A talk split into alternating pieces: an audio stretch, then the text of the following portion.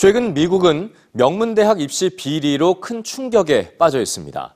이 상류층 부모들이 거액의 뇌물을 써서 자녀를 대학에 입학시켜온 사실이 밝혀진 건데요.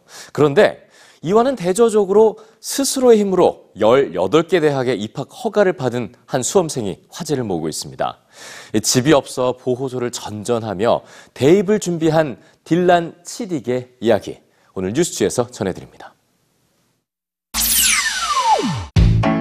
미국 뉴저지주에 사는 17살 청소년 딜란 치딕.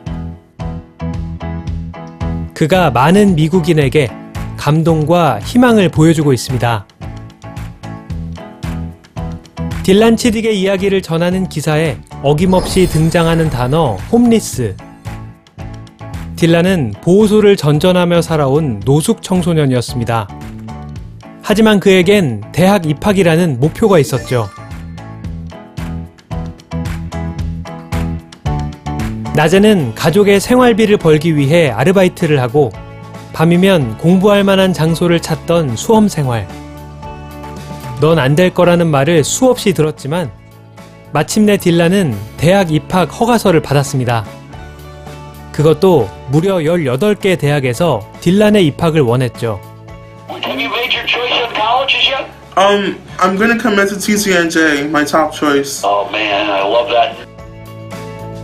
노숙 청소년 딜란 치딕의 이야기는 최근 미국 사회를 발칵 뒤집어 놓은 대학 입시 비리와 극명한 대조를 이루며 큰 반향을 일으키고 있습니다.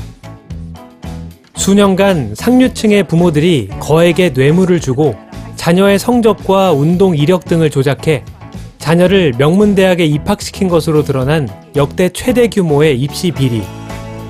비리에 연루된 한 입학 컨설턴트는 자신이 761명의 부정 입학을 도왔다고 폭로하기도 했는데요.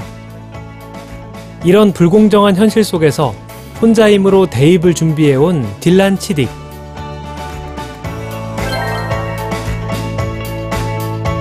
활짝 웃고 있는 딜란의 장래 희망란엔 꼭 이루고 싶은 꿈 하나가 적혀 있습니다.